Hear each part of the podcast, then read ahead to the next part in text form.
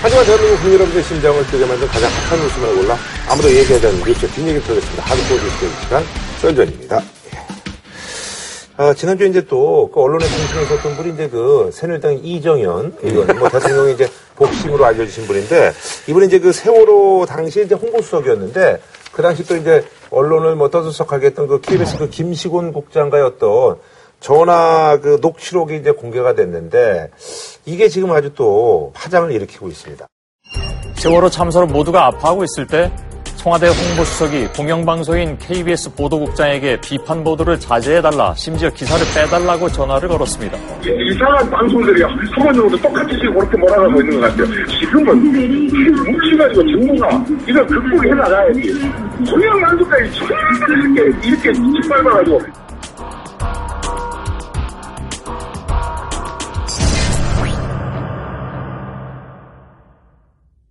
지금 그 김시곤 국장이 녹음을 했잖아요. 예. 난 이걸 난 굉장히 중요하게 생각을 해요. 그럼 녹음한 사람은 자기가 스스로, 스스로 녹음한 줄 아니까 자기가 불리한 얘기를 절대 안 하잖아요. 나중에 이것을 공개의 목적이라는 것이 잠복대가 있었으니까 이분이 지금 일종의 내부 고발자처럼 돼 있단 말이에요. 그런데 그런 의도에서 녹음을 했다면 이정연 이 당시 홍보수석은 끌려 들어간 거야. 어떻게 보면요. 나는요.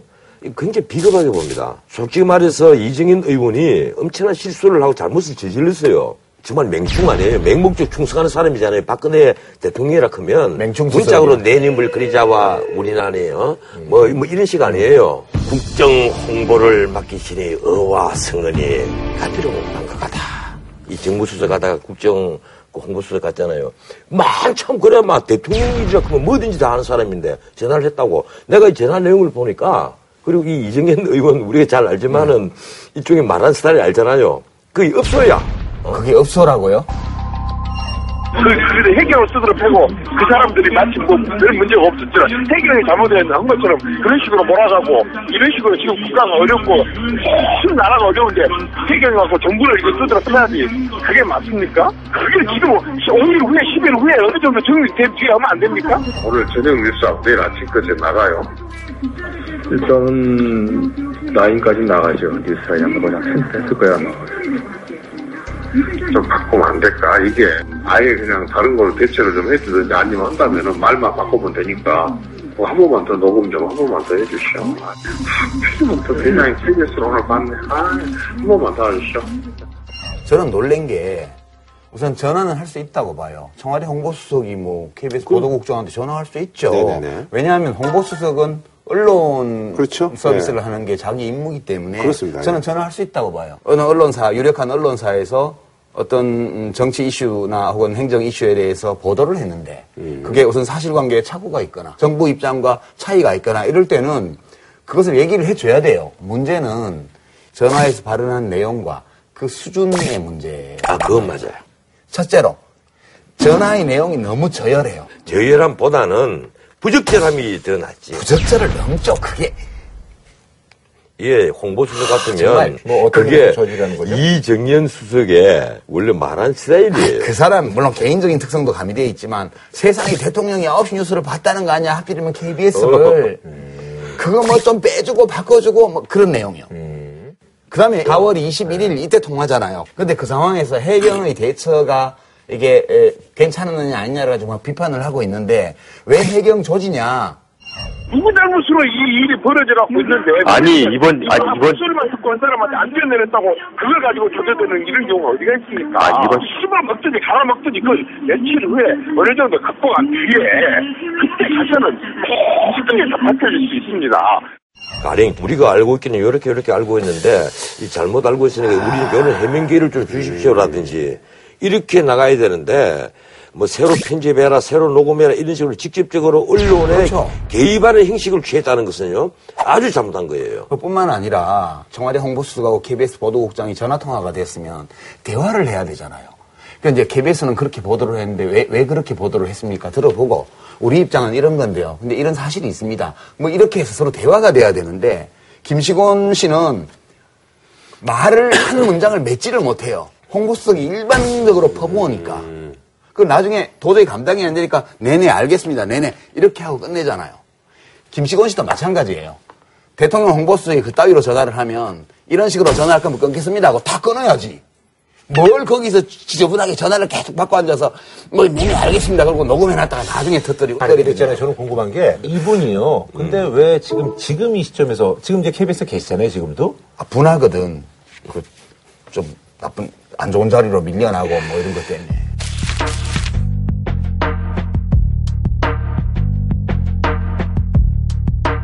이 그런데 당시에 이정년 홍보수석이 한 얘기는 선조치 후 징계를 받을 수 있게 해달라. 이런 식으로 변명을 합니다. 그런 뜻에서 한 얘기였다. 그러면 과연 후 징계 받은 사람이 누가 있어요? 아무도 없잖아요.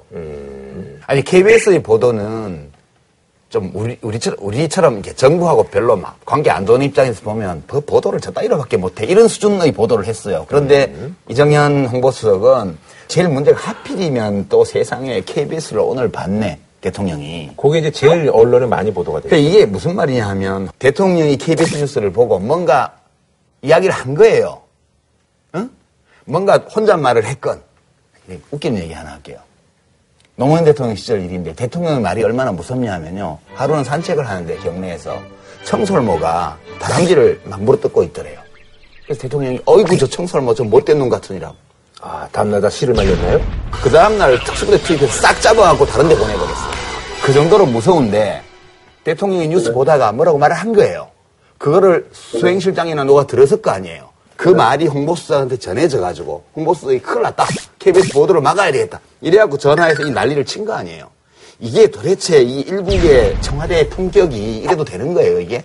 이게 제일 한심한 거지, 사실. 아니, 근데 있잖아요. 이정현 의원이 창작이다라고 이제 청와대가 밝혔다고 하는데. 그건 그러니까 당연히 그렇게 얘기하겠지. 뭐 예를 들면 약간 좀 이렇게 이쪽을 더 이렇게 겁주기 하기 위해서 아니, 또 이제 압박하기 네, 위해서. 압박하기 위해서 이제 합법상 그런 거다. 대통령이 뉴스 봤다 그러고 압박하면 더 압박을 아니, 받으면 그게 그 아니고- 방송사는 그게 뭐예요? 아니고 자기 그래서 내가 이게 자칫 보니까 일종의 읍소행위더라니까.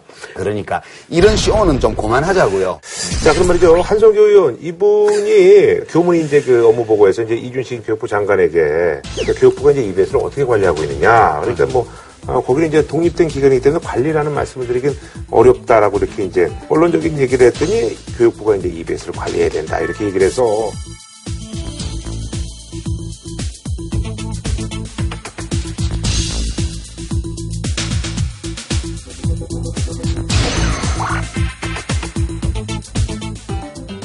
지금 뭐 좀 시끄럽네요. 이 얘기가 나오니까 뭐 야당하고 그 일부 언론에서 어떻게 방송을 관리하느냐. 그 이제 질타는 맞아요.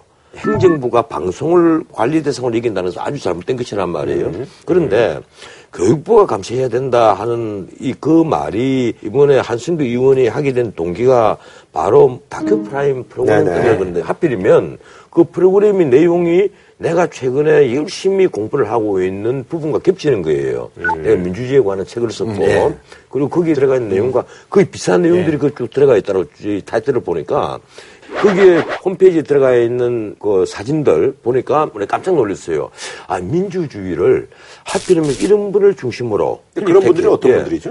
이 사탕육회 민주주의를 좀 협소하게 보기 때문에 민주주의와 자유주의의 끝없는 긴장 관계 여기에 대해서 아주 주목할 만한 많은 이론을 내신 분입니다. 그리고 필립 데킷, 쉽게 말하면 피집의 자유 뭐 이런 걸 주장하는 분이에요. 근데 그래서 다큐 프라임인 거예요. 예. 근데- 프로그램 이름이 민주주의에 대한 일반론을 교양하는 프로가 아니고요. 이런 민주주의라는 생각도 것에 있다? 대해서 어떤 특정한 이론을 가진 사람들의 내용을 토대로 해서 민주주의를 어떤 측면에서 바라보게 만든 다큐라고요. 그러니까 이제 한선교 의원이 그게 마음에 안 들었을 수 있어요. 만약에 이 프로그램이 샹탈 무페 교수의 그 주장에 동조를 하는 식으로 다 만들어졌다면 범자유주의 그 생각을 갖고 있는 사람이 그 프로그램을 봤을 때 무슨 민주주의를 저 따위로 해석을 그렇죠. 해. 못마땅하게 이런 식의 있죠. 말이 당장 나오게 돼가 그러니까요. 그 내용에 대해서 동의하지 않거나 못마땅할 수 못마땅하게 있다. 생각할 수 있어요. 우리가 무슨 텔레비전 보면 KBS든 MBC든 SBS든 JTBC든 뭐 다 마음에 드나요? 아, 하다 나 제- 보면 나 JTBC 마음에 들던데. 에이, 어떤 프로는 마음에 안 아니, 들어요. 설정들하고 너무너무 좋은 프로 있어. 사랑에 빠졌죠. 이런 거죠. KBS나 MBC, EBS도 이게 관영 방송이 아니고 공영방송이잖아요. 공영입니다. 방송공사로 설립을 해서 경영진 인사는 정부에서 하지만 네. 일단 좋은 사람을 임명을 해놓고 나면 그분들이 운영을, 공영방송의 네. 정신에 따라서 직원들하고 같이 그렇죠. 상의해가면서 방송을 운영하는 거예요. 컨텐츠를 만들고 네. 정부가 관리하는 또는 통제하는 방송이 있죠. KTV라고 한국 정책 방송이라고 네, 네, 그거는 네. 그냥 강화, 대담, 뭐 어떤 행사 이런 것도 다 해줘요, 전부 다. 나머지는 집권당 국회의원이 이렇게 보고 어떤 프로그램의 내용이 마음에 들 수도 있고 안 들 수도 있지만 또 그거에 대해서 안 들 경우에 의견을 얘기할 수는 있어요. 그러나 이걸 마치 무슨 관영방송 운영하듯이 음. 그 컨텐츠에 대해서 교육부에서 일일이 다 통제를 해라 이렇게 얘기하는 거는 좀 지나친 발언이었다고 음. 생각하고요. 이 한성교 의원은 다큐 프라임뿐만 아니라 지식 채널 E 그거에 대해서 좀 불만이 있었어요. 내용을 보면. 음. 이거는 그 저기 EBS에서 꽤 유명한 프로그램. 유명한 책도 대박 났어요, 예? 그게. 아니, 근데 나는 그런데 EBS가 공영방송으로서 이 교육방송이잖아요. 네. 미국에서 공영방송이 교육방송이잖아요. 근데 미국 공영방송에 보면 방송의 편성을 해서 어떠어떤 내용이 들어간다 하는 것은 늘 감시 대상 속에 들어가 있습니다. 편성이라든지 뭐 이런 것들이. 예, 뭐 그렇다고 세세하게 그렇죠. 이거 그건 해라 저거 아니겠죠. 해라 뭐 그런 건 아니겠지만. 예. 일종의 그 교육 부분이니까 이게 자칫 악용되면 안 되니까 일종의 감시 대상은 돼가 있어요. 거기에는 모든 유관기관들, 시민단체 포함해서 전부 다 다 감시하고 있어요. 그래서 우리도 이 EBS에 대해서 나는 감시 체제가 하나 있긴 있어야 되지 않느냐. 제가 어. 맺으면 이게 이 지금 문제 삼은 다큐 프라임 프로그램이 온라인으로도 다볼 수 있기 때문에 궁금하신 분들은 접속해서 한번 보시고 그냥 판단하면 되죠. 오히려 홍보가 될 수도 있겠네요. 어, 어. 자, 다음 소식은요. 최근에 이제 성범죄 사건에 연루된 정황이 있는 학교 전담 경찰과 이재 사건으로 나올 뻔했던 사건을 캐낸 경찰 소식. 이렇게 정말 명확하게 대표되는 두 경찰 소식에 시민들의 반응이 엇갈렸는데요. 그래서 이번에 준비한 주제, 확신과 진실, 두 얼굴의 경찰입니다. 그 전직 경찰 간부인데 이분이 아주 그 입지형적인 경찰에서 그런 인물이시더라고요. 근데 그분이 이제 폭로를 하셨는데 학생 전담 경찰, 그러니까 이게 school police officer라고 하는데 이게 여고생하고 이제 성관계를 가졌다는 사건이 지금 이번에 알려졌어요. 이 5월 달에 청소년 보호기관이 정모 경장이 비위 사실이 있다 이래서 통보를 합니다. 근데 네. 정모 경장이 다음 날 내일 경찰이 적성에 맞지 않는다고 사표를 썼어요. 네네. 그리고 나서 일주일 뒤에 사표가 수리가 됩니다. 그리고 또 사하 경찰서에 김 경장이라는 school police가 네. 고등학교 1학년 A 모양과 하교 이후에 자동차 안에서 성관계를 가졌다 이래서 네. 통보를 받습니다. 이게 처음에 학생이 그런 관계가 있고 나서 학교의 상담 선생님한테 얘기를 하고 학교 네. 상담 선생님은 다른 학교 school police에게 또 얘기를 해요. 그리고 담당 계장에게 보고를 했단 말이에요. 그 담당 계장이 야 빨리 봐라. 너 사표 써라. 그래서 사표를 수리를 한 거예요. 그 퇴직금도 지급이 다 네. 됐어요. 그런데 이 일이 경찰청에서 이미 인지가 됐어요. 네. 그리고 경찰청에서 부산 경찰서에 확인을 합니다. 이 폭로가 되기 전이에요. 네. 확인을 해서 이미 부산 경찰서가 이것이 전부 다 사실이다. 그리고 의원 면직 처리를 했다. 이렇게 보고를 합니다. 이러니까 경찰청에서 피해자가 고소를 하거나 문제를 삼으면 그때 가서 다시 알려달라. 이렇게 얘기를 하고 완전히 덮어버려요. 조직적으로 은폐를 했단 말이에요. 네. 그런데 드디어 6월 24일 날 장신중이라는 전직 총경이 이걸 폭로를 해요. 자기 SNS에다 폭로를 한단 말이에요. SNS 그 계정 이름이 경찰 인권센터인가 예, 그런데 그 날짜가 6월 24일이잖아요. 예. 더 큰 문제는요. 6월 29일 날 강신명 청장이 사과를 하거든요. 그때까지 마치 자기는 전혀 몰랐다는, 몰랐다는 듯이. 얘기를 하는데 일선에서는 참 놀고들 있다. 지들이 다 알고 지들이 은폐를 했으면서 뒤늦게 이제 사후 있는데 예. 진짜 더 큰 문제는요. 이 정경장하고 김경장을 지금도 비호하는 거예요. 첫째는 대가를 주지 않았다. 쉽게 말하면 성매매가 아니다는 거예요. 대가도 주지 않았다. 그리고 두 번째 강제성이 없었다.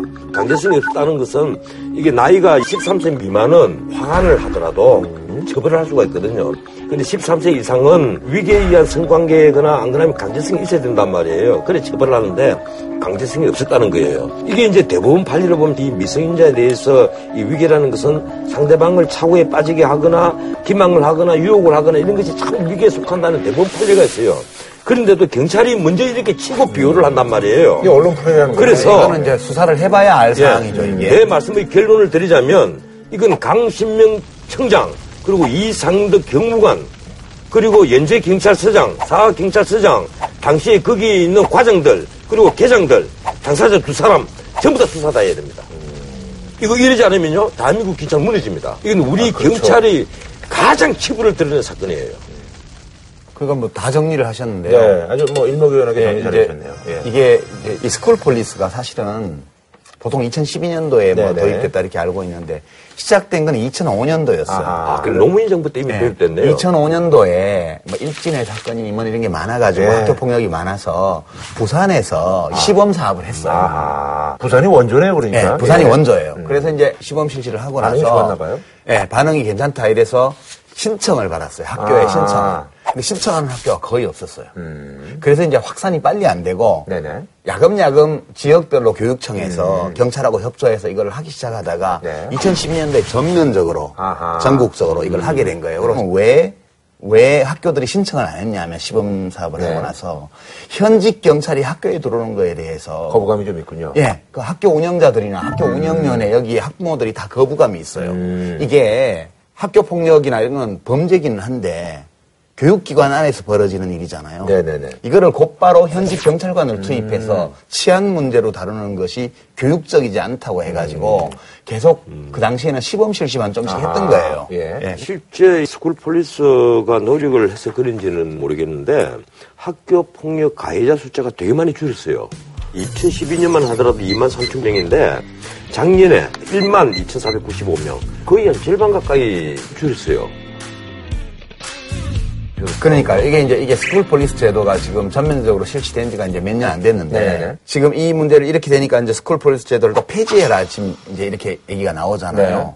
그러면 지금까지 school police 제도를 실시해서 어떤 효과가 있었는지, 어떤 부작용이 있었는지, 어떤 명암이 있는지에 대해서 판단을 할 수 있는 평가 자료가 필요해요. 근데 아직 그게 아무 데서도 이게 연구가 안 됐어요. 지금 일시 중단한 상태이죠? 예, 지금은 이제 이렇게 되면 앞으로 이게 그냥 우리 지금 없어져가지고 요새 보면 뭐 네. 문제 일으키면 없애버리잖아요. 지금 그런데 school police만 하더라도 한 1,075 명인데 담당하는 학교가 많더라고요. 예, 이 한 사람이 10개 학교 정도를 예, 해요. 뭐 10개 학교가 약간 넘더라고요. 네. 수당이 5천 명 가까이 되죠. 5천 명이 예, 넘고 한 5천 5천 명 명, 가까이 예. 되는데 이러니까 그 원래는 school police가 상담을 할 때는 옆에 상담 교사나 아니면 네, 네. 다른 교사라도 이게 배석을 해야 되는데 안 지켜지는 예, 거죠. 그걸 못 하는 거예요. 그것도 이제 뭐 성비도 이게 안 맞는다고 예, 하셨더라고요. 지금 남녀 공학이 무려 88% 네. 맞출 수가 없어요. 예, 그런데 여성 지금 school police가 32%밖에 안 돼요.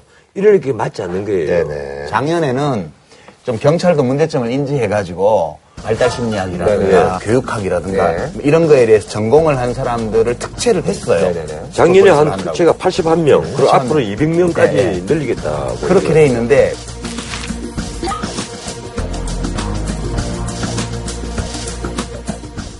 이번에 문제를 일으킨 김경장이 한 말이 자기 부인이 지금 임신한 상태잖아요. 네, 이혼하고 그런데 어. 이혼하고 근데 이 친구가 결혼하려고 그랬다. 쉽게 말하면 법망을 피해 나가기 위한 수작이란 말이에요. 그러니까 이거 보세요. 방과 후에 그 고등학교 여학생을 차에 혼자 태워가지고 이거는 처음부터 작심하고 일을 벌인 거라고요.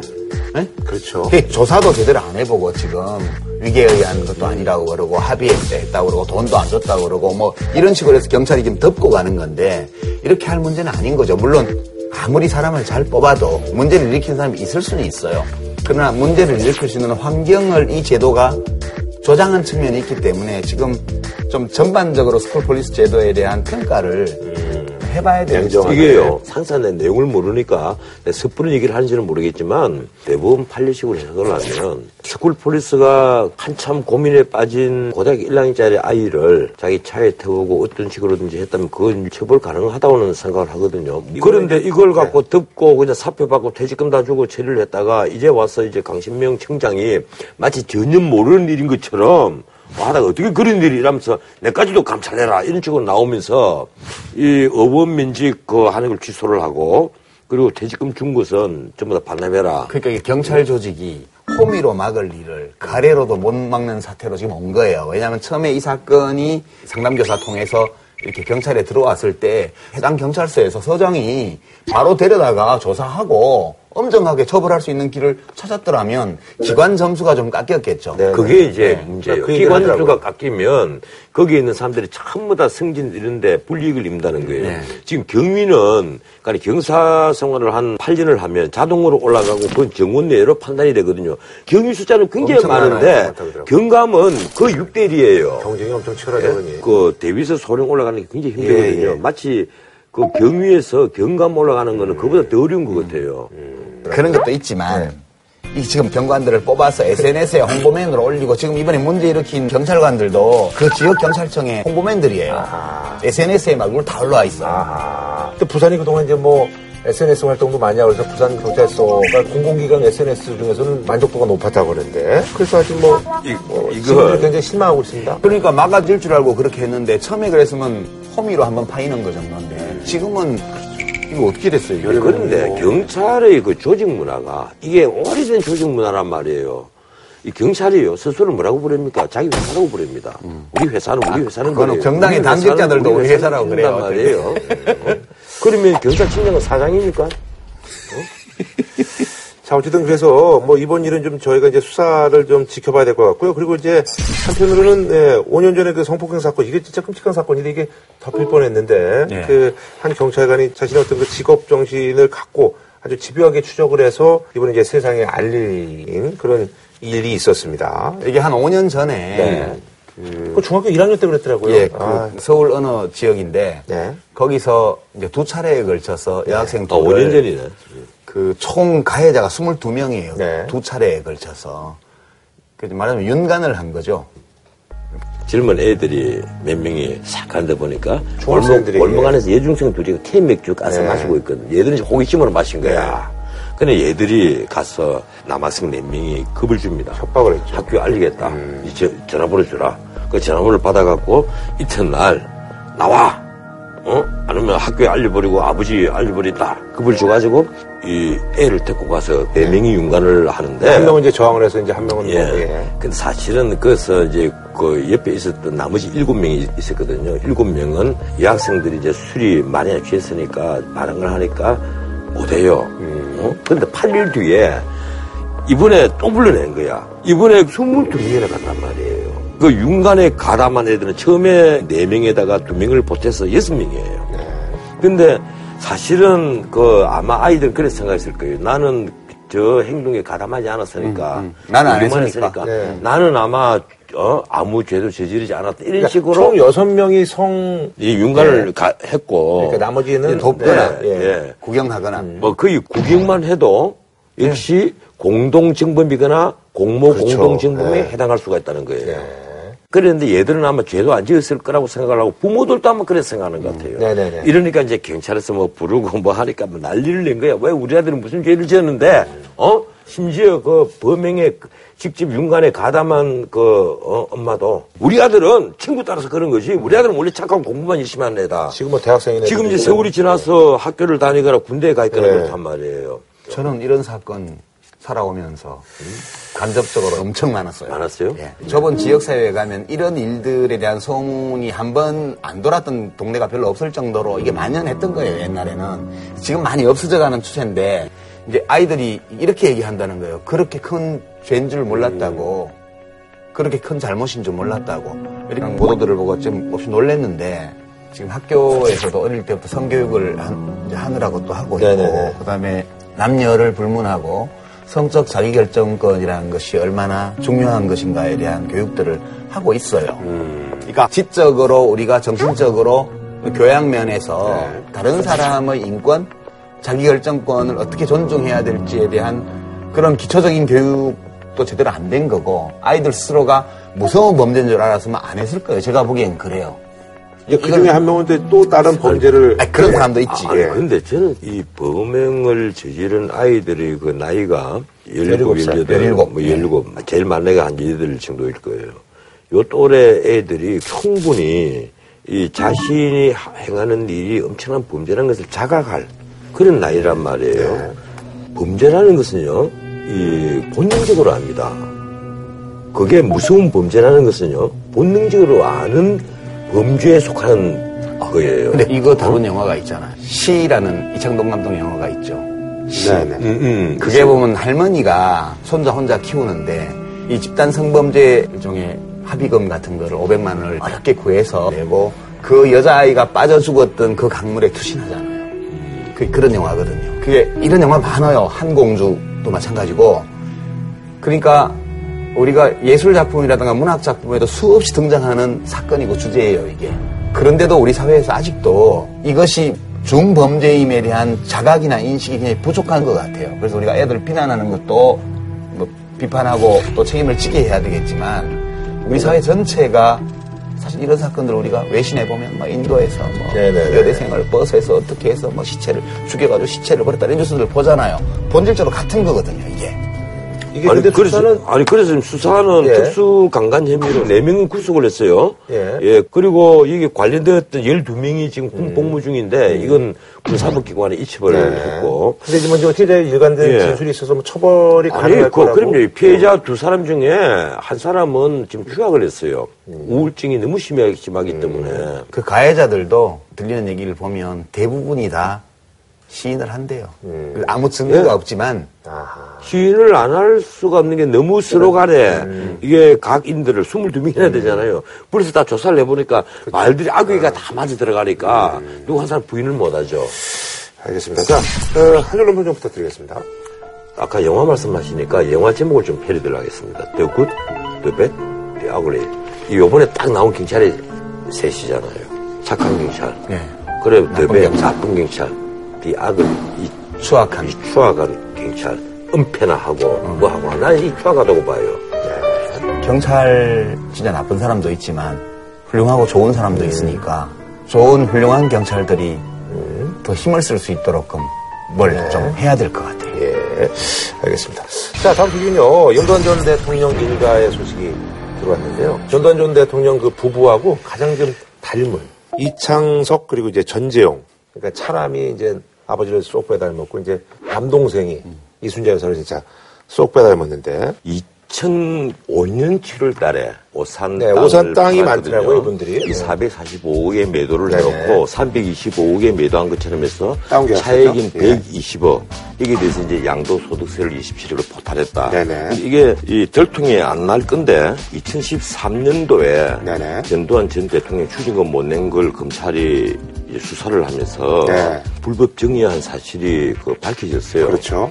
그래서 거기에 대해서 최종적으로 이제 확정이 된 것이 작년 8월 달에 네 네. 전재용 씨는 징역 그 3년에 집행유예 4, 4년 네. 그리고 이창석 씨는 징역 2년 6월이죠. 2년 6월에 이 집행유예 4년 음. 각각 벌금 40억 이렇게 선고를 했는데 벌금을 그냥 냈으면 상관이 없는 예, 건데. 근데 선고를 하자 말자 또 그 곧장 납부 독촉에다 지명 수배를 해버립니다 검찰이. 30일 동안 안 예. 낸 후에죠. 그러니까. 예, 법규를 정확히 지켜나가는 거예요. 음. 검찰이 이번엔 하고 남나 봐라 이제 이래서. 분할 납부도 어. 해- 허용해주고 예. 그리고 또 분할 납부를 여섯 번에 나눠서 네네. 음. 해라. 낼 돈 없다. 이러니까 그 노육장에 유치를 했는데 하루 일당 400만 원으로 예. 계산한 것 때문에 근데 이게 이제 법적으로는 뭐 문제는 없다고 그러더라고요. 어, 예, 예. 아니 아니 네. 원래는요 판결문에 다 붙어 있습니다. 이를 얼마로 환산한 그 음. 기간 동안 노육장에 유치한다 이래 딱 하거든요. 근데 그게 왜 잘 아시겠지만 허, 허재호 대주그룹. 네네네. 이 문제가 황제 됐었죠. 그 문제가 크게 됐잖아요. 하- 하루에 5억으로 해서 네네네. 노육장 유치를 그 했으니까. 허재호 회장은 당시에 네. 미납 벌금이 254억이었는데 네. 50일 노역처 예. 이제 한 거예요 판사가 그래서 난리가 나서 그리고 판사도 뭐 저기 저 이거 받아먹고 그래가지고 뭐 문제 되지 않았었나요? 그런? 의혹이 있었다 이런 아, 이거 건데 받아먹은 의혹까지도 이제 받았었죠. 예. 그러니까 하루 5억씩 해서 50일 동안 250억을 하도록 했으니 이게 뭐냐 이래서 시끄러워져서 규정이 강화된 게 예. 그때 이제 바꾼 게 헌법 70조 2항이란 말이에요. 음. 1억 원 이상 5억 원 미만은 300일 이상 유치를 해라. 음. 그리고 그리고 5억 원 이상 50억 원 미만은 1천일을 기준으로. 그러니까요. 3년을 이게 기준으로. 거기에 이제 해당이 되네요. 예. 그러니까 나누기를 하니까 한 400만 원 정도. 그러니까 무슨 노역장에서 금피나 봐. 아니 근데 뭐 어찌할 수가 없잖아요. 왜 그런가 하면 벌금을 안 했다고 해서 예 근데 하루에 뭐 지금 보통 사람처럼 10만 원을 기준으로. 하면 깔 수도 없어요. 예. 그럼 뭐. 사실은 종신형과 예, 돼버린단 그러니까요. 말이에요. 이러니까 그렇게도 하지를 못하는 거예요. 사실상 그 법조계에서 오랫동안 고민해온 문제인데 신체형과 똑같은 형을 부과를 할 수는 없거든요. 예, 그래서 3년 기준이 맞겠다 이래서 한 거예요. 근데 있잖아요. 지난번에 여기 앉았던 그 K나 L의 생각은 돈이 분명히 있을 것이다. 근데 어떻게 생각하세요?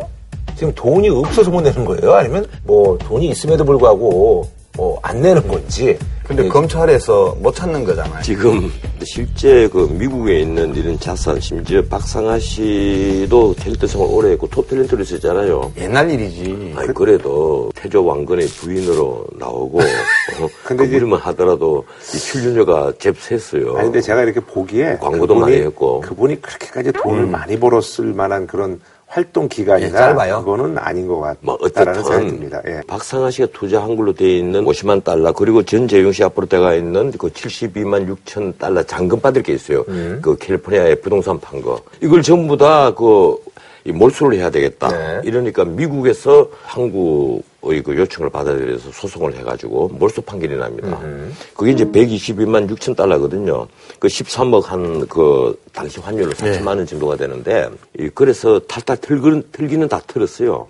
여기 그러니까 그런 게 나와 있더라고요. 35억을 시급 만 원을 계산해서 하루 8시간 하면 120년 나온다 그러는데 120년 송구하면 없던 돈도 나올 거다라는 게 저는 뭐 여러 가지 댓글 중에서 근데 진짜 이제 없다라는 게 그러니까. 이제 일반적인 시각. 그래서 이, 이 앞에도 광주하고 뭐 화해한다 이래서 그 사람들이 몇 명 모였을 때 그 기자에게 한 얘기가 정말 없다 이제 아, 진짜 돈이 예, 없다. 진짜 없다는 거예요. 뭐 조금 이렇게 감춰놨을 수는 있는데 아. 큰 덩어리 감춰놓은 거는 검찰이 지난번에 작심하고 다 뒤져서 예. 있다고 보기 좀 어려울 것 같아요. 지금. 아니 옛날에는 뭐 여기 저기 십시일반으로 많이 갖고 오고 심지어 어떤 뭐돈뭐 벌금이 나오면 그것도 막 대신 대납. 대납. 도 해주고 이러는데 그분 때문에 예. 이제 뭐 예전에 이제 큰 경제적 예. 이득을 얻었던 분들이 예, 그분들도 이제 능력들이 아, 자꾸 들고 줄어들고 있으니까. 또 뭐 세상을 떠나는 사람도 있고 또 거기다가 내가 알기로는 분명히 좀 갚아야 될 사람들도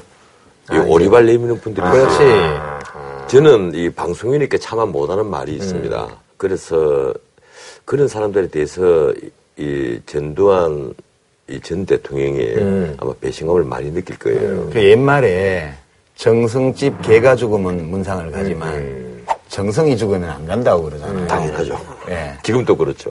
예, 그러니까 지금 이게 뭐 좀이라도 뭐 현재 정치 권력 가진 사람들하고 우호적인 관계에 있다면 계속 문상을 가겠지만 그렇죠, 그렇죠. 예. 뭐 아니잖아요. 지금 현직 대통령이 검찰 동원해서 그냥 재산을 싹싹 뒤지는 상황이니까 어떻게 보면 이제 그때 정권 출범 초기에 어떻게 보면 이제 작정하고 한뭐 일 중에 하나니까. 예. 요 사이는요, 텔레비전 카메라가 있으면 문상을 가고, 텔레비전 카메라가 없으면 안 가요.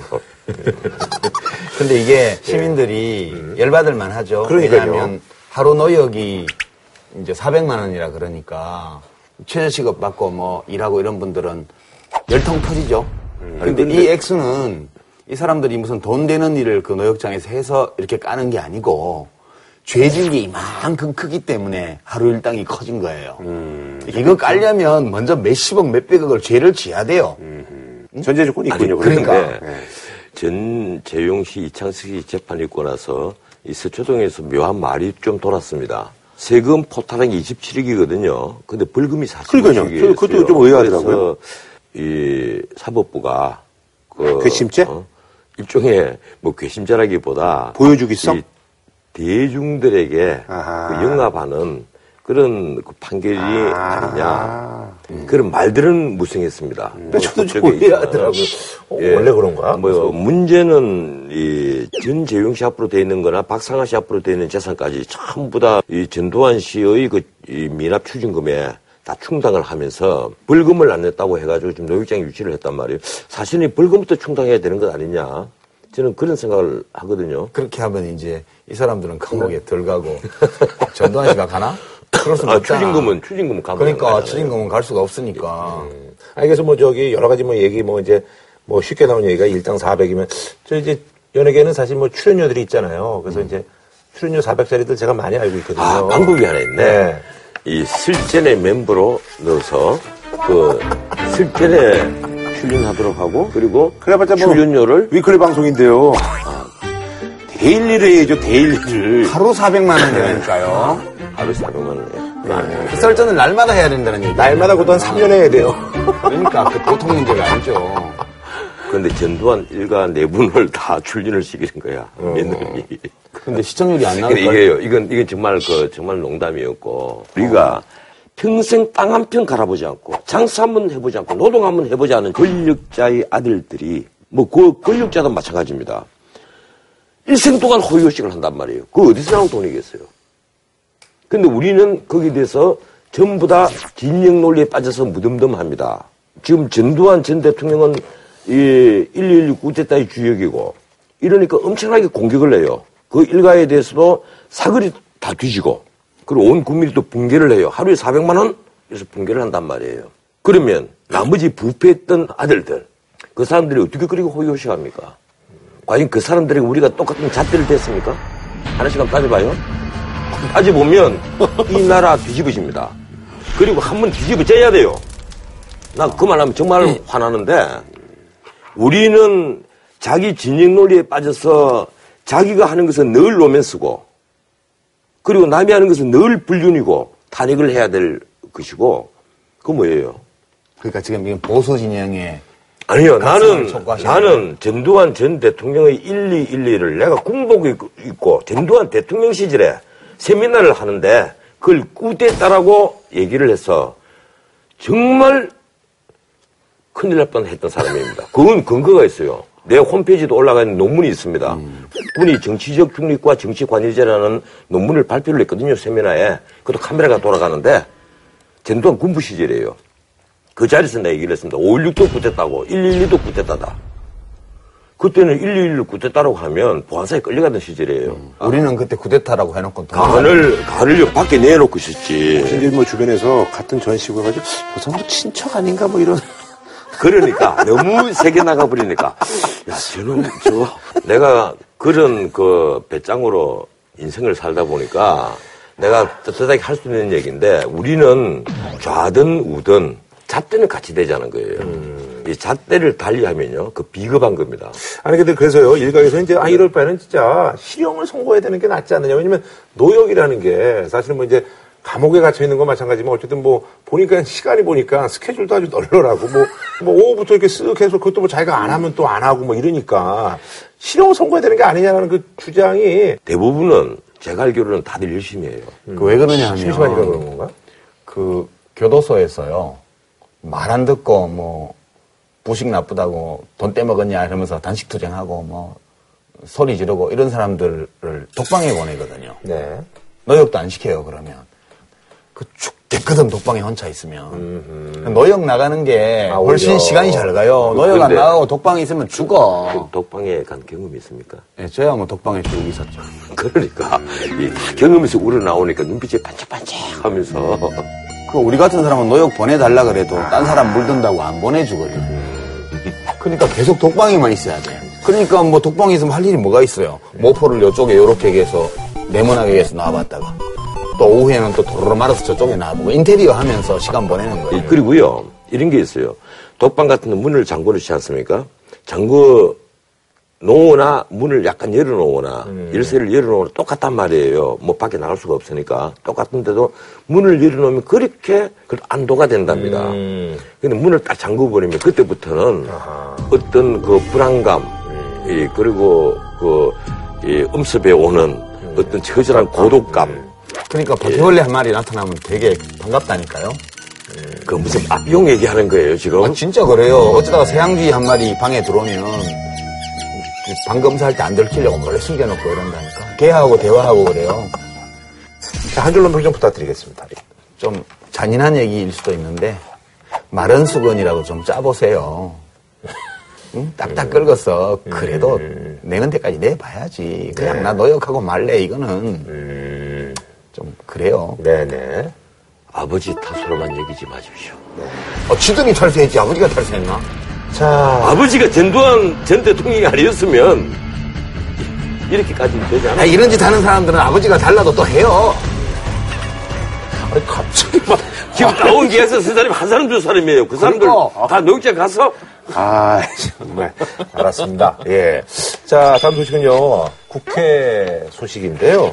아, 오늘은 아. 비교적 중립을 지키네. 예, 아니. 어, 내가 얘기할 노력하고 때도, 있습니다. 내가 얘기할 때도 생글생글 아니, 항상 웃고. 노력하고 있습니다. 예. 아, 지난 회까지는 안 그랬어. 아니, 그러니까 아니에요. 지난주에 반성을 굉장히 많이. 아니에요. 성찰 능력이 있는 아니, 과거에 그 테이프들 쫙 한번 다시 한번 보라고. 네. 이 우리 어, 유파서 얘기할 때는 아니, 아니. 눈이 다 이게 반달쯤 다 혹시 변호사님 그게 좌우 문제 때문이 아니라 저 이야기가 더 설득력이 있어서 그랬던 건 아닐까요? 그렇지 그런 것보다는 내가 얘기를 하면 아니, 아니에요.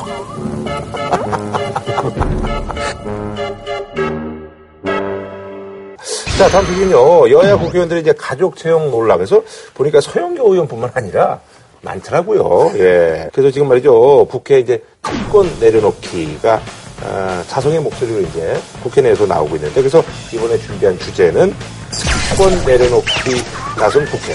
방탄국회 사라지라. 보좌관들이 갑자기 이제 일자리 잃은 분들이 24명인데 추미애 의원 같은 시조카. 그러니까 이게 참 시조카면은 뭐 6촌이나 뭐 5촌은 그래도 나름 뭐 좀 친한 가까운 촌수인데 시조카는 좀 아니 시조카도 촌수에 들어오는데 형의 천함 이런 거는 사돈이잖아. 그게 이제 송기석 의원. 예. 이거는 이제 뭐 법상으로는 문제는 없다고 예, 그러더라고요. 이건 네. 이 친인척이 아니죠. 네네네. 그리고 정동영 의원 부인의 칠촌 조카. 깜짝 놀라서, 어? 배우자의 칠촌 조카? 이게 과연 친인척이 되나? 갑자기 막 헷갈리기 시작하는 거야. 옛날에는 대통령의 처 20촌까지도 문제를 삼았다니까요. 예, 이게- 그게 한 300만 명 이게, 돼요. 아니, 20촌이요? 20촌이. 아니, 내가 그래서 그 말씀을. 드리면 문제되는 친족은 8촌 이내의 힐족, 그리고 4촌 이내의 인척이거든요. 네네네. 그 인척은 이제 민법이 엄격히 규정을 합니다. 민법 769조에 힐족의 배우자, 배우자의 힐족, 배우자의 힐족의 배우자. 이거 외우기 굉장히 쉬워요. 근데 여기 해당이 안 돼. 근데 옛날에 제가 의원할 때 저희 방에서 인턴했던 그 사람이 있는데 이번에 안호영 의원하고 육촌이어서 사표를 냈어요. 근데 이 친구는 여러 의원실에서 모셔가려는 10년 사람이었어요? 넘게 그 활동을 해서 마침 육촌 형이 출마를 해가지고 그걸 도와서 근데 형이 네 선거도 도와준 김에 내 사무실에서 일 좀 해줘 이래가지고 이제 보좌관이 됐는데 그래, 이제 이런 분들은 뭐 다시 뭐 이제 취직이 되겠네요. 아니 그런데 우리가 이게 문제를 정확히 좀 짚기는 짚어야 돼요. 국회의원에게 4급 보좌관 둘, 5급 비서관 둘이거든요. 네네네. 이거 왜 이만큼 있어야 돼요? 4, 5급 같으면 고급 공무원이에요. 그렇죠. 그러니까 유혹을 받는 거예요. 자기 그, 예, 근데 매제라든가, 뭐 아니면 체감이라든가, 다른 놈보다 믿을 수 있고 하니까, 야, 너 와서 그럼 나한테 비서관해, 보좌관해. 어? 그건 좀 나요. 아예 유령 비서관도 있다니까요. 아, 지원도 안 하고. 네, 네. 그냥 이름만 올려놓고 아하, 그냥 뭐 딴일하고 있는데 그냥 돈이나 받아가라. 혹은 그 돈을 이제 저쪽으로 보내서 이제 받았으니까. 그렇죠. 아하. 그렇기도 하고 경우에 따라서는 거기에 응하는 이유가 국회 가면 어린이집이 좋거든. 아하. 거기 국회 국회 직원들이 보내잖아요. 거기 애 보내려고 그거 하는 경우도 있다고 제가 들었어요. 그건 저 생활 밀착형이네요. 듣기로. 음. 그런데 우리가 지금까지 그 많이 논의했던 것 중에 정말 내려놓아야 될 특권이 있거든요. 다선 의원들이 삼짓돈인 특수활동비예요. 아하. 이 특수활동비는 내가 지난번에 한번 이 자리에서 업무상 횡령이다 공문을 했는데 이게 드러난 게 이제 홍준표 그렇죠. 지사가 예, 나하고 신계륜 예, 의원 신계륜 의원하고 이제 자녀 유학비 아니면 뭐 네네네네. 돈을 뭐 예. 그거 집에 갖다 줬더니 집사람이 뭐 대여금고에 보관해놨던 거다 예. 이런 얘기들이요. 이게 이제 그 정치자금법 위반 때문에 이제 그분들이 예. 하신 얘기들. 예. 그런데 그동안 이제 김무성 의원이 이런 것이 논란이 되니까 작년 5월 달에 특수활동비는 앞으로 모두 카드로 쓰게 하겠다. 그리고 유승민 그 당시 원내대표는 제도 개선책을 꼭 마련해야 된다. 문재인 의원은 대표와 원내대표 특수활동비를 앞으로 좀 더 공개해야 된다. 그런데 이번에 국회에 모 신문사에서 특수활동비 내용 좀 내놔라. 이렇게 정보 공개를 청구를 했습니다. 이러니까 돌아온 답변이 있어요. 국회에서. 이거 딱 들어보면 재밌습니다. 공공기관이 정보 공개에 관한 법률 구조에 의해서 기밀 유지가 요구되는 정보 및 사건 수사, 기타 이에 준하는 국정 수행 활동에 소요되는 경비로서 세부 지출 내역이 공개될 경우 국회 본연의 의정 활동이 위축돼 국가의 중대한 이익을 현저히 해할 우려가 있거나 한마디로 웃기는 얘기죠. 업무의 공정한 수행에 현저한 지장을 초래한다. 한마디로 웃기는 얘기죠. 이. 천의 죽일 놈들, 어? 내가 이 가급적 단두대 얘기 안 하려고 했는데 이러면요 정말 단두대 만들어야 돼. 그 특수 활동비 받아서 집에 가서 애들 어, 유학 자금 주고 집에 생활비 쓰는 게 그걸 공개하는 것이 업무의 공정한 수행의 현장 지장을 초래한다고? 이게요 대법원에서 이미 2004년도에 판결한 사항이에요. 이건 공개해야 된다. 그런데도 공개를 안 한단 말이에요. 국회 사무처가. 근데 문제는요, 이 받는 돈이 어마어마합니다. 의장과 부의장 원내대표 다 받는데 여당 원내대표 거의 운영위원장 5천만 원 매달. 그리고 야당 원내대표 많이 줘요. 4천만 원. 거기다 상임위원장 1천만 원에서 2천만 원. 그 특별위원장 거의 2천만 원 가까이. 어떻게 생각해요? 아, 이거 100% 제가 공감해요. 1년에 많이 받아서 5천만 원 받으면 1년에 그러니까 6억. 그러니까 원내대표 하려고 박 터지게 경쟁. 이걸 영수증 처리도 안 해. 보고를 안 해도 그만이야. 사무처도 공개 못 하겠다. 애초에 총액으로 올해 85억인가 잡혀가 있다고. 야, 그러니까 한마디로 진짜 권력과 돈이 있는 자리니까 뭐 그냥 아니 특수활동이 필요하면 비용을 써야죠. 근데 우리가 알고 싶은 것은 그 돈을 국민 세금이니까 어떻게 썼는지는 알 수 있어야죠. 국회가 무슨 초법적 기구예요. 헌법 위에 있어요, 도대체. 근데 특권 내린다 내린다 하면서 절대 안 내린단 말이에요. 요 얘기는 안 해. 이런 뭐 얘기는 안 불체포 해. 특권, 뭐 면책 특권 이런 얘기만 하지. 그건요, 개헌상이잖아. 나는 지금 불체포 특권, 면책 특권 얘기하는 게 그것도 코미디 같아. 그건 헌법에 있어요. 이 헌법에 딱 못이 박혀 있는 거란 말이에요. 그러니까 저도 이제 그 기사를 보면서 알았는데 그래서 이게 과연 실효성이 있겠느냐 뭐 이런 그러니까 얘기가. 이제 실효성은 100%는 없겠지만 그래도 제일 중대한 거는 정부의 지난번에 안- 국정원의 뭐 특수활동비라든가 뭐 특히 치안 관련돼 있는 부처의 예, 특수활동 검찰, 경찰, 청와대, 노동부, 법무부, 뭐, 예, 법무부, 노동부 다 들어갔어요. 예, 이런 게 옛날 이제 권위주의 시대 유산인데 이거를 문제 삼고 이걸 개혁하려면 국회 먼저. 아 국회는 치안기관도 아니잖아요. 아니 검찰이나 국정원에는 사실 특수활동에 필요한 부분이 있단 말이에요. 그렇죠. 그, 렇잖아요 예, 가첩도 업무상, 수사하고 휴민트도 만들고 하려면 근데 너무 특수활동이 많아. 되잖아요. 뭐 물론 많, 많겠는 너무 많아. 집에 갖다 주고 뭐 자녀 유학비로 쓰고 이런 것도 문제지만 그렇게 안 하고 활동비로 쓴 것도 문제예요. 예를 들어서 원내대표가 오늘 뭐 술 한잔 산다. 아, 의원님들 오늘 뭐 국회에서 법 통과 시키느라고 몸싸움 하느라고 고생했어요. 한잔 삽니다. 이렇게 가잖아요. 이거 너무 비싼 거 먹어. 내가 늘 하는 얘기인데 고급 식당들 있잖아요. 네. 57종 50. 아, 1인당 20만 원짜리 밥을 국회의원들이 왜 먹냐고. 10만 원 아니 54만 원 1인당 예? 점심에 송로버스에 해서 이제 그런 거를 공개를 못 하는 거예요. 그런데 근데 정말 화나는 게또 하나 있어. 국회의원들 본분이 뭐예요? 본회의 참석하고 상임위 참석하고 국정을 논하는 거잖아요. 그런데 회의에 참석하면 하루 일당이 얼마인지 알아요? 3만 1,360원씩 따로 줍니다. 저는 국회의원 해도 그거 몰랐는데. 그러면 되겠어요? 좀 이해가 안 가네요. 그 이해가 안 가는 하루 게 일당 굉장히 많네요. 하면 3만 1,360원씩이야. 예. 아마 이, 그 좋게 해석하자면 교통비예요? 하도 회의 안 오니까 좀 오게 하려고 그런 밥이랑 거 아닐까요? 여의도에서 밥이나 먹으라고 뭐 돈, 돈 3만 천원 때문에 어, 안갈 놈이 간다? 그 놈이에요. 그래도 진짜. 그 의사 정도 채우기가 힘들어요 국회. 아니 그런저나 말이죠. 그럼요 여기서 지금 뭐 특권 내려놓기 뭐 이런 지금 어, 얘기들을 하고 있는데 그럼 가능한 것들이 뭐 어느 정도 있을지 뭐 이렇게 말씀해 주시면서 좀 정리를 하는 걸로. 가능한 거 이게 다 가능해요. 내가 지금 얘기한 거 다 가능한 거예요. 실제적으로. 아 실제적으로 실제 가능한. 거예요. 아니 그러니까 그쪽에서 이제 할것 같은 것들 없지. 어, 없어요? 그러니까 제가 싶은 거예요. 실제로 할것 같은 것들. 이거요. 국회 사무처가 끝내 이걸 공개를 하지 않으면 우리가 올 한 10월달 정도 돼서 우리 둘이 일인 예. 시위하러 갈까요? 아니 시위하지 말고? 고발합시다. 아, 고발하면 간단해요. 조금 법만 좋아하세요. 아니 이게 통장 분위기거든요. 아니 그러잖아 요번에 조홍천 의원이 네. 이거 우리가 흔히 얘기하는 뭐 헛발질이라고 이렇게 이제 많이 얘기를 하잖아요. 헛발질. 예. 근데 이번에 이제 뭐 특권 내려놓기 관련해서 뭐 면책 특권 이런 것들이 좀 제한돼야 되지 않느냐 뭐 이런 얘기가 좀 있습니다. 예. 이게 그 조홍천 의원이 이번에 MBC 고위 간부를 성추행범으로 완전히 몰아버렸는데 쉽게 말하면 한 건 하려고 무차별적으로 막 끌고 대다가 폭로를 해버린 거예요. 근데 이제 사과를 걸리니까. 사과했죠. 예. 잘못된 정보는 어떤 경로로 입수하셨던 건지 아, 보좌진한테 얘기 들었어요. 부자진이 어느 경로로 입수하셨는지 그거는 모릅니다.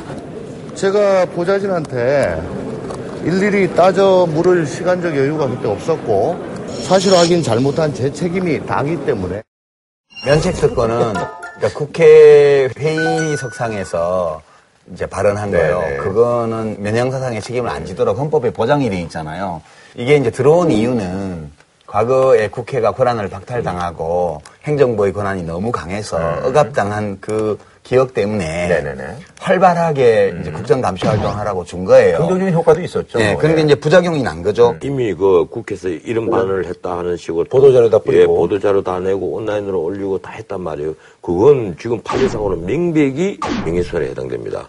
근데 이 면책 특권을 이용해서 개인의 어떤 특별한 그 명예 아니면 말고식으로 얘기를 해서 명예를 훼손하잖아요. 그럼 이게 면책특권이니까 그냥 넘어간다?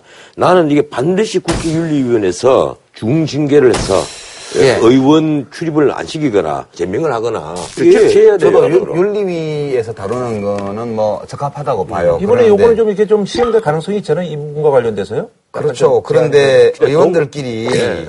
서로 간에 이런 문제들은 좀 봐주거든요. 아, 동업자 의식이 얼마나 대단한데요. 윤리위에서도. 예, 윤리위에서도 봐준단 말이에요. 아, 그러니까 솔직히 국회의원들 뭐 장관 할때 충분히 하잖아요.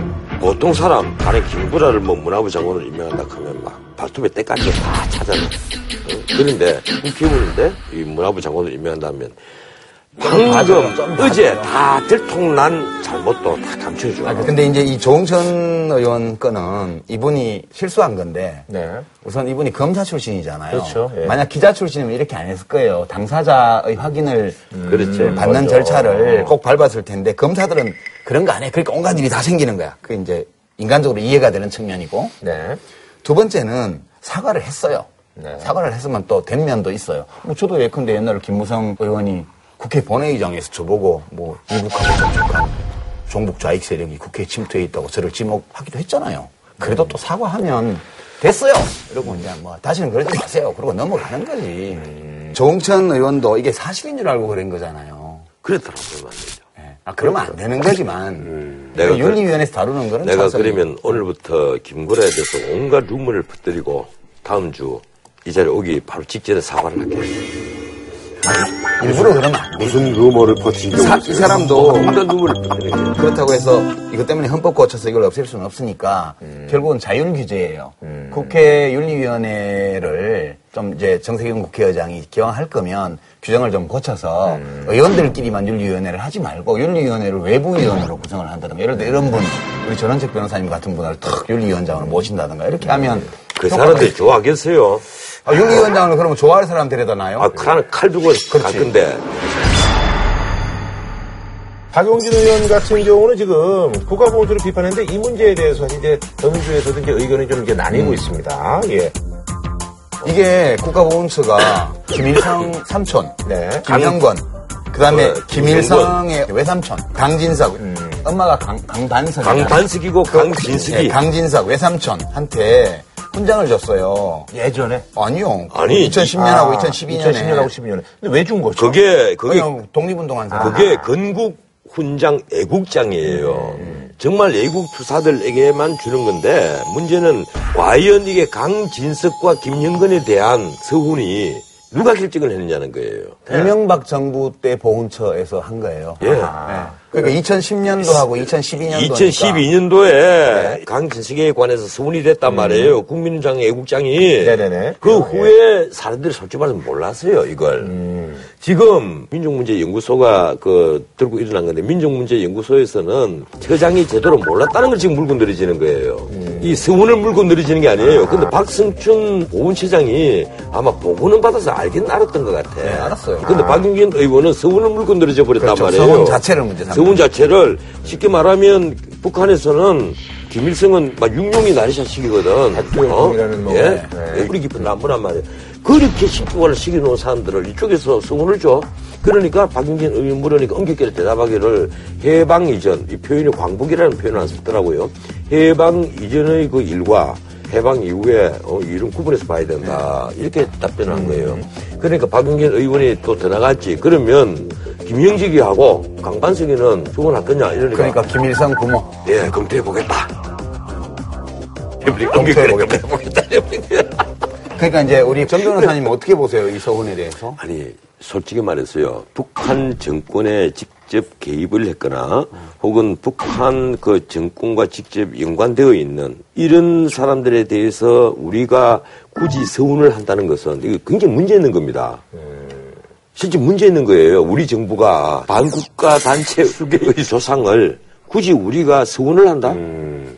그 좀 이상하네요. 그러니까 국민 정서는 그런데 네. 저는 박성춘 보훈처장이 처음에 국회에서 답변하는 걸 보고 어, 저 사람 생각보다 괜찮네 그렇게 생각했어요. 생각보다 쿨하네. 왜냐하면 서훈의 원칙은 독립운동가는 좌우를 가리지 않고 서운하고 아하. 그러나 북한 체제와 관계된 자들은 서운하지 않는다.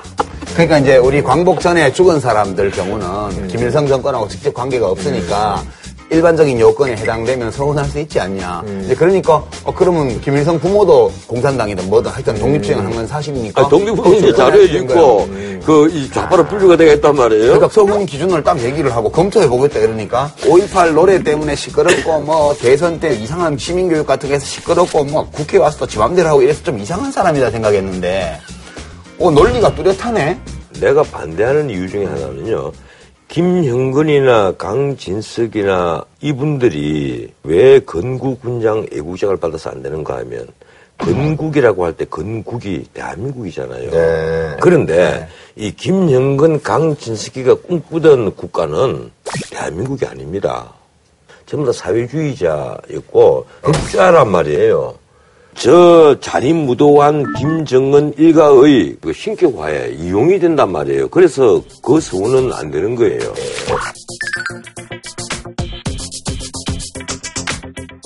자, 그나저나 이제 뭐 김무성, 문재인, 그 안철수 전 대표들 얘기 이제 다들 이제 전 대표들이 됐습니다. 문재인 의원 같은 경우는 지금 어, 외국에 나가 계시고 안철수 의원은 이제 당 대표직을 내려놓고 김무성 의원 같은 경우는 이제 뭐 여러분들이 이제 만나고 뭐 의견을 듣고 계시는 중이네요. 예. 세상에 보다 보다 이게 대한민국이 무슨 방금 전쟁 터졌어요? 다 비대위야 예. 삼당이 정상적인 당은 지금 정의당 하나밖에 없어 1분당, 2분당, 3분당 다 비대위. 비대위란 말이에요. 지난 한 10년 동안 이 비대위 숫자 하면 꽤들 끌려 여야 아, 앞에서 특히 2번 당이 많아요 비대위는 1분당도 그동안, 예, 만만치 않아요. 뭐, 예. 그런데 야당으로 있었으니까. 그러니까 이제 지금 3당이다 일단 네. 당은 비대위 취재로 와 있고 네. 그다음에 예비적인 대권 주자들은 다 자리에서 물러났어요. 네. 예, 김무성 전 대표는 그냥 의원이고요. 네. 안철수 전 대표도 그냥 의원이고요. 문재인 의원은 의원도 아니야. 네. 원외죠. 예. 뭐저 수영기록 히말라야에 가 있던데 이거는 뭘 말하느냐 하면 지금 대통령 선거를 앞둔 정치 지형이 상당히 유동적으로 되었고 네. 그리고 이분들 개별적인 입장에서 보게 되면 일시적 냉각기를 가지고 있는 거예요 지금. 그러니까 대중하고요. 예. 유권자들의 심리도 여러 가지로 요동치고 있고 정치 정세도 좀 불투명하고 20대 국회 이제 어떻게 갈지 좀 모르겠고 모든 게 다 불투명한 상황이기 때문에 이럴 때는 뭐예요? 바람이 어디로 부는지 조류가 어디로 흐르는지 안 보일 때는 닻을 딱 내리고 에너지를 비축해야 되는 거예요. 그래서 정박 중이군요. 예, 그러니까. 일시적 냉각기. 저는 네. 저는 전혀 다른 생각입니다. 이게 전부 다 경략에 따라 움직이는 거예요. 나는 문재인 전 대표가 히말라야에 간 것도 정략에 의해서 갔다고 생각하고 있고 안철수 대표가 기껏 한 것이 당 대표 내려놓기인데 그 평의원으로 돌아가는 것도 정략에 의해서 하는 것이고 그리고 김무성 그 전 대표가 정중동 하고 있는 것도 다 정략에 의한 거예요. 내가 그래서 늘 드리는 얘기인데 정말 그런 정략에서 움직이는 것보다는 이 대통령이 되는 더 빠른 길은 소명의식을 가지고 일정을 가지고 묵묵히 열심히 하면요 대중이 알아줍니다. 아니 근데 정치인이 정략 없이 하라는 거는 무슨 사업하는 사람이 무슨 사업 그, 없이 하라는 그 정략이 똑같잖아요. 대부분 정치 공학적인 어, 그런 정략에 머무니까 아니 공학도 필요하다니까요. 정치하는 사람이 공학을 안 하면 예. 집을 지어봐야 다 무너져요. 뭐 이제 한 줄로 평하면서 이제 여기서 마무리하는 걸로. 예. 한 줄로 평 네. 제가 전 변호사님 아까 하신 말씀에 기대해서 네네네. 국회 특수활동비를 공개해라. 그것만 할 수 있다면 다른 거 다 할 수 있다. 네. 네. 정치인은 어떤 형태로든 쇼를 하고 있다. 아, 아, 이제 바꾸자. 두 개 하세요, 두 개. 두 개 할까? 두 개 하셔도 됩니다. 정치인이 하는 거짓말은 얼마나 그릴싸한가. 네. 네. 원래 글을 싸해야 거짓말이죠. 어, 그, 그럼요. 자, 다음 소식은요. 지난 그 인천 그 청라대로에서 있었던 사건인데요. 중에 그 음주 사고로 이제 숨지는 사건이 발생하면서 또 그리고 또 요즘 연예인들이 또 음주운전을 많이 걸려가지고요. 그래서 이번에 준비한 주제 짠짠짠 하고 가지 마세요. 국내 음주운전 실태 파문입니다. 인천에서 한 술 취한 운전자가 신호등에서 멈춰있던 승용차를 들이받아 일가족 4명 중 3명이 숨지는 사고가 났습니다. 최근 이처럼 음주운전 사고가 잇따르자 경찰이 일제 단속에 나서기로 했습니다. 아, 이게 청라대로에서 이게 받쳐가지고 이제 세 명이 그래서 이제 정적으로 이제 사전에 예고하고 이제 단속을 했는데도 많이 걸렸더라고요. 네. 500명이 넘게. 네. 그것도 평상시 한 600명 정도 걸린다는데. 9시부터 밤 11시 사이 음. 딱 2시간만 두 시간 했어요. 했는데. 예. 네. 하겠다고 이미 예고했고 시간까지 예고를 했죠. 네. 그래도 1,500만 7곳에서 그 음주 단속을 했는데 534명 적발. 술 마시느라 네. 너무 바빠갖고 뉴스를 못 봤나 봐요. 예, 사실은 0.1 이하 정지 수준이 대부분이에요. 313분. 그리고 취소 수준은 197명. 근데 이제 이게 사실은 이제 음주운전 그 수치는 이제 뭐 이렇게 크게 늘지는 않는데 이게 이제 상습 음주운전자들이 이제 늘고 있다는 게 이제 근데 이제 그 원인은 이제 아무래도 이제 처벌이 이제 다른 나라에 비해서 그리고 또 뭐 중간에 뭐 사면도 되고 뭐 그게 문제예요. 네. 처벌이 그 좀 가볍다. 외국 같으면 이게 음주 운전으로 네. 일반 사면이 굉장히 드물어요. 음. 특별 사면은 더 드물고 뭐 그것뿐 아니라 독일 같은 경우는 특별 사면 같은 것은 2차 세계대전 이후에 네 번밖에 없었어요. 음. 사면이라는 것은 대통령의 정말 고유 업무인데 정말 이 퇴임 직전에 마지막 하는 정치행위 그만큼 이제 사면 행위는 이 사법권을 자칫 잘못하면 침해하는 게 되고 민주주의의 건강을 흔드는 일이 될지 모르니까 조심들을 하는데 우리는 이 광복절 특사라는 영화가 나오잖아요. 그렇죠. 예. 일반 사면 또 왕창하고 특별 사면 또 왕창해요. 많이 하죠. 예, 네. 막 몇만 명의 특별 사면을 해버리는 나라니까 특별 사면은 정말 한 명 아니면 몇 명을 해야 되는 게 특별 사면인데 우리는 그냥 경제인들, 정치인, 특히 정치인들 사면하면서 안 깨어놓을 수가 없잖아요. 이러니까 막 음주 걸렸던 사람들 뭐 몇십만 명 한꺼번에 전부 다 특별 사면 이래버린단 말이에요. 미국 뭐 특히 이제 워싱턴주 같은 데는 굉장히 세더라고요 보니까. 예. 아니 미국에도 센 주가 있고 안 센 주가 있어요. 그 신고를 받거나 그렇죠. 혹은 경찰이 순찰을 돌다가 움직임이 좀 예. 이상한 음주운전자가 운전하는 차는 음주자가 걸어가는 거하고 거의 비슷해요. 그렇겠죠. 예, 예. 이렇게, 간다고요. 예. 뒤에서 보면 끄떡끄떡 가는 차는 졸음운전차고요. 물론 음주 졸음일 수도 있죠. 예. 음주운전은 이렇게 갈치자로 가거든요. 아, 사람 걸어가는 예. 거 비슷해요. 이렇게 신고가 들어오거나 순찰차가 보거나 하면 따라가서 세워가지고 걸으라고 그러고. 예, 걸어라고 네. 이렇게 해서 처벌하는데 우리는 끼모리식으로 길딱 막고 하죠. 네네 네. 우리가 이제 음주운전만 그런 게 아니고 음주 상태에서 저지르는 범죄에 대해서 굉장히 관대해요. 법원에서는 심신미약이라고 그래갖고 네. 감해준다. 아니 내가 늘 얘기하지만 우리 흡연을 사회적 어떤 막 요새 범죄시하지 않습니까? 죄악시한단 말이에요. 그런데 담배 피우고 살인 강도 강간 안 합니다. 그런데 살인 강도 강간 상해 심지어 야간 주거침입 절도까지 포함해서 이런 범죄들은요 대부분 음주 후에 일어납니다. 요즘 그래서 연예인들도 뭐 많이 걸려가지고 뭐 어떤 친구는 뭐 자기가 스스로 털어놓기도 하고 어떤 친구는 뭐 나중에 또 몇 개월 뒤에 뭐 걸리기도 하고 하나 터지는 게 계속 줄줄이 계속 나와요. 그래서 이제 음주운전 법규 좀 강화될 필요가 있다라는 거죠 이제 두 분은 법 강화해야죠. 아니, 그 사실은 내 생각은 음주 자체를 면허제로 나 좀 도입을 할 필요가 있지 않느냐. 이 문제는 면허제 아니에요. 음주운전 면허? 아니 지. 술을 먹는 거를 술 먹는 것 자체를 면허를 나는 좀 도입을 해야 되지 않겠느냐. 아. 애주가가 또 그런 말씀하시면 또? 술 먹고 고성방가하는 놈, 술 먹고 주먹질을 하는 놈, 술 먹고 엉뚱한 짓 하는 놈, 길에서 노상방해하는 놈, 그 놈에게는 술 먹을 자기를 박탈로 해야 돼. 그래서 이 면허를 갖고 있는 사람에게만 술을 팔고, 예, 근데 소주를 네 병 먹고, 그, 이 산수를 시키는 거야. 구구단 외우게 한다라든지, 그리고 폭탄주를 한 두 잔 먹고, 어? 물구나무 시기를 한번 시켜본다라든지. 근데 통과를 하면 음주 면허를 주는 거야. 어, 상위는, 어, 술을 먹기에 적합한 자임으로 이에 허가함. 예. 술자리에서 이런 말씀 많이 하세요? 아니, 내 아이디어라는 거야, 그냥. 그럼 남들이 좀 술 취했다고 그래요. 그렇지. 아, 제 생각에 지금 음주 운전 삼진 아웃제보다는 나는 음주 면허 제도는 우리가 솔직히 냉정하게 이 농담이 아니라 한번 숙고를 해볼 필요가 있다니까 술을 취한 상태에서 운전을 해서 사고를 낸다라든가 범죄를 저지른다든가 폭행 범죄든 뭐든 가중처벌. 예, 술에 취해서 고성방가를 한다든가 이런 자에게는 앞으로 술을 절대로 팔면 안 되도록 하기 위해서 아하. 음주 면허 제도를 시행할 필요가 있어요. 음. 그거는 또 약간 또 근데 아까보다 야, 딱 아까보다 설득력이죠. 우리나라의 쉽게 말하면 술 먹고 설치되는 애들 그 자체를 삼진 아웃제들 하든지 이진 아웃을 하든지 간에 판도대로 아니. 동네 편의점부터 시작해서 골목 식당까지 술 안 파는 데가 없는 나라에서 그러면 수로 컨트롤 그러면요 또이 마치 전자담배가 나오듯이 전자술 이런 게 나올 때 어떻게 하나 비밀 영양분 싹 나오고 마시고 전자 이게 진짜 어려운 거예요. 이거 아 진짜 이 음주는 되게 그 마음이 아픈데요. 그 우리나라에 몇 군데 알코올 중독 집중 치료 시설들이 있어요. 여섯 군데 있는데요, 우리나라에. 16개 만들려고 그랬는데 중간에 다 예산을 깎아. 아, 참, 이 보고 6개밖에 안 생겼더라고요. 근데 또. 거기 폐쇄병실을 가보면요. 거기 폐쇄병실을 가보면요. 아, 진짜 마음이 아파요. 21살, 22살 먹은 여대생. 알코올이. 중증 알코올 중독이 돼서 두 달간 그 폐쇄병실에서 금단 정상 때문에 자해를 할 우려가 있어서 이렇게 애기 옷처럼 이렇게 자해를 할 수 없게 만들어 있고 왜 저렇게 됐냐고 물어보면 자기가 술을 얼마나 마실 수 있는지 모르는 상태에서 대학에 들어가 술을 먹기 시작해서 너무 좋으니까 그냥 계속 마신 거예요. 그러니까 대학 들어가고 1년 만에 알코올 중독이 된 거죠. 그렇게 중독까지는 안 갔더라도 그 음주 상태에서 평소에 하지 않는 어떤 행동을 하게 되는 경우가 되게 많아요. 그래서 저는 뭐 이게 참 제도적으로도 좀 술 판매에 대해서 규제를 더 강화해야 된다고 보고요. 예. 두 번째는 음주 상태에서 저지른 범죄나 일탈 행위에 대해서 뭐 가중처벌까지는 몰라도 경감해주지 말아야 된다고 생각해요.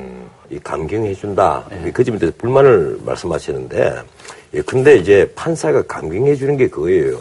법률 용어로 원인에 있어서 자유로운 행위라고 얘기합니다. 쉽게 말하면 내가 술 먹으면 막 어디 가서 쥐패고 하는 내 성격을 알면서 내 술을 먹- 먹었단 말이에요. 그럼 그런 건 감경 안 해줘요. 그게 아니고 술에 먹어서 흥분 상태에서 누가 와서 시비를 걸었다. 그래서 평소에는 참 점잖은 사람인데, 어, 내가 판단력을 잃어버리고 그냥 뺨을 한 대 때렸다, 폭행을 했다. 이제 이런 경우에 감경을 해주는 거예요. 내가 같이 점잖은 사람을 감경해 주는 거지. 평소에 술만 먹으면 뭐 난리 튀기는데 그걸 알면서 술을 먹고 범행을 저질렀다. 정감 이러면 변호사만 그런 좀잘 쓰면 뭐 안 그래도 점잖지 않아도 주로 그런데 악용이 되니까 이제 문제가 문제가 되는 거죠. 아니 그러잖아 근데 사실 이제 음주운전도 사실 그렇습니다만 요즘 그 면허 따는 그 과정이 너무 이제 간소화되고 아, 이- 이래서 이거- 이거 정말. 문제라고 그러더라고요. 그래서 뭐 중국에서까지 뭐 시험을 보러 예. 오니까 전 깜짝 놀랐습니다. 중국에서 외화 혜택을 엄청- 놓고 엄청나게 와요. 어. 우리 때는 뭐 S자 후진, 뭐 그러니까요, 예. 요사이 T자, 공포의 예, T자. 예, 다 없어졌거든요. 그러니까 저는 그게 아니 뭐 요새 없어진 게 아니고 이명박 대통령이 예, 없앤 거예요. 저는 그 일종 보통 딸 때, 딱 한 번에 따니까 사람들이 지금 경악을 눈으로 쳐다보더라고. 당시에 주행시험 치잖아요. 주행시험을 딱 치는데 옆에 수- 경찰이 나한테 하는 말이, 학생, 지금 무민 운전 얼마나 많이 했어? 아하. 이럴 정도로 내가 그, 은근한 자기 자랑. 아니, 아니, 글쎄. 그만큼 시험이 어려웠단 아니. 근데 요즘 과정은 저는 뭐 예전에 따가지고 모르겠는데 지금 어떤지 모르겠네요. 최근에 그 보니까 되게 근데 어쨌든 간단하더라고요. 이게 2011년 6월 10일에 간소화가 됐어요. 그 의무 교육 시간 60시간을 13시간 줄여버렸단 말이에요. 이러니까 2011년 6월 10일 이전에 일어난 교통사고 발생 건수가 7,008건인데 이후에 8,617건이야. 그러니까 확 늘어났더라고요. 23% 통계상으로 나온 늘었어요. 거니까 그 특히 이제 운전 시작하고 1년 이내 운전자의 사고율이 굉장히 높아졌어요. 초보 운전자들이 예. 근데 이거 이 규제 완화할 때요. 언론의 비판이 별로 없었어요.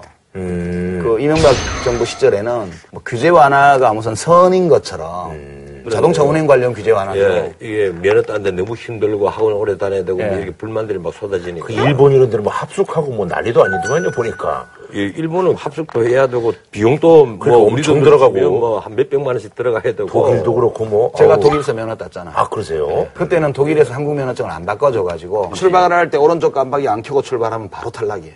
아, 독일은요? 예, 그리고 고속도로에서 지나가는 트럭을 추월할 때, 추월해서 다시 들어갈 때 뒤에 안 돌아보고 들어가면 바로 탈락이에요. 아 그거는 뒤로 돌아 꼭 돌아봐야 돼. 왜냐하면 그 앞에 오토바이가 갈 수도 있기 때문에. 미국이 비교적 면허를 따기가 쉽죠. 음. 근데, 근데 지금은 이제 미국도 많이 어려워졌다 그래요. 특히 실기 시험을 보는 데 있어서 어. 옆에 경관이 체크리스트를 들고 꼼꼼하게 본답니다. 이제 어쨌든 뭐 이제 올 하반기부터 좀 어려워진다고 하는데 조금 어려워지는 예, 게 아니라 뭐 좀 많이 어렵게 해야 될 것 같아요. 많이 어려워지지는 그리고 않을 것 같긴 하네요. 이 삼진 아웃 제도를 나는 엄격히나 좀 시행을 해야 된다고 봐요.